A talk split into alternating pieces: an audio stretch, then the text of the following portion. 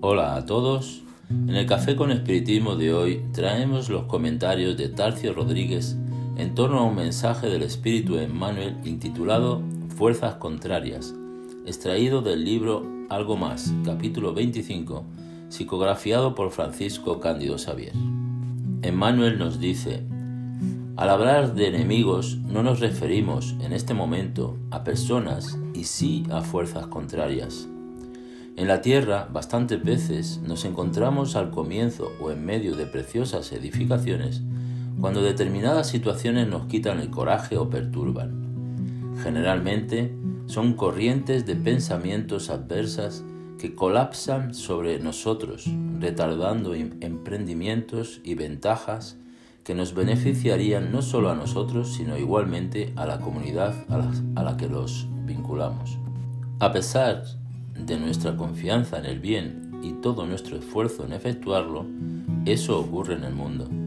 Y ocurre porque somos espíritus en evolución, con necesidad de progreso y mejora, a quien el error, por más doloroso que sea, sirve de enseñanza. Aprendamos a apartar la desarmonía como en la Tierra ya se evita la viruela y la meningitis, en el caso de las energías contrarias, tenemos en el silencio la vacuna ideal.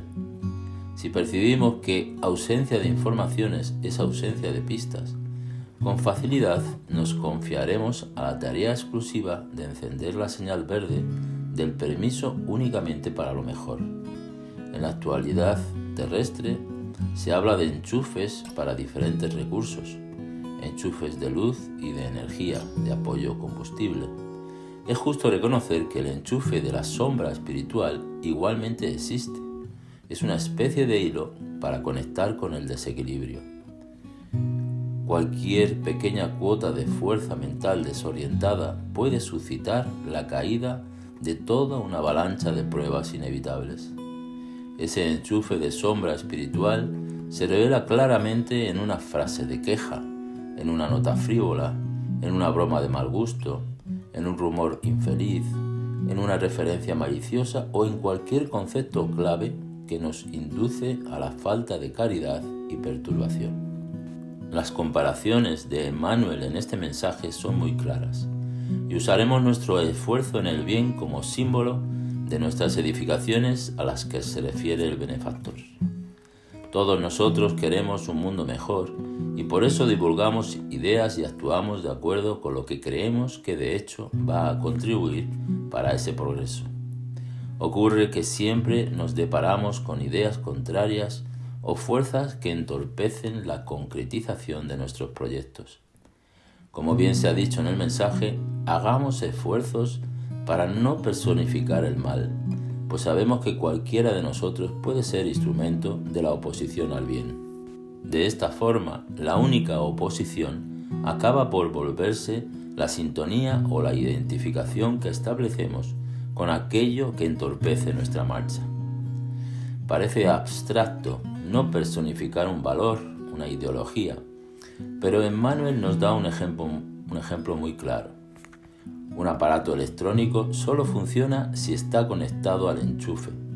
Y si nos vinculamos a ese enchufe del desequilibrio y de la desorientación, nos volvemos los propios aparatos que vehiculan el mal.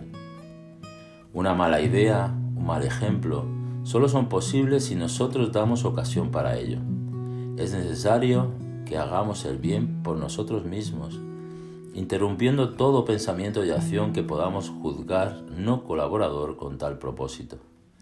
El mal es tan solo ausencia del bien y no podemos desperdiciar nuestro tiempo o nuestra atención desligándonos de ese buen enchufe que es el bien.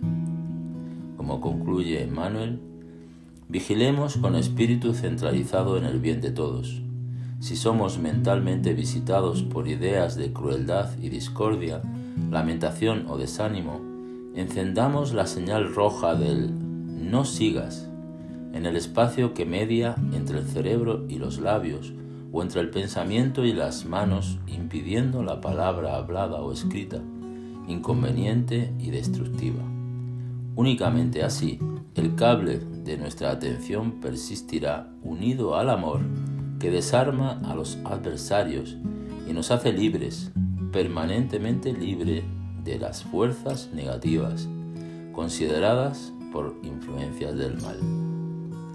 Mucha paz y hasta el próximo episodio de Café con Espiritismo.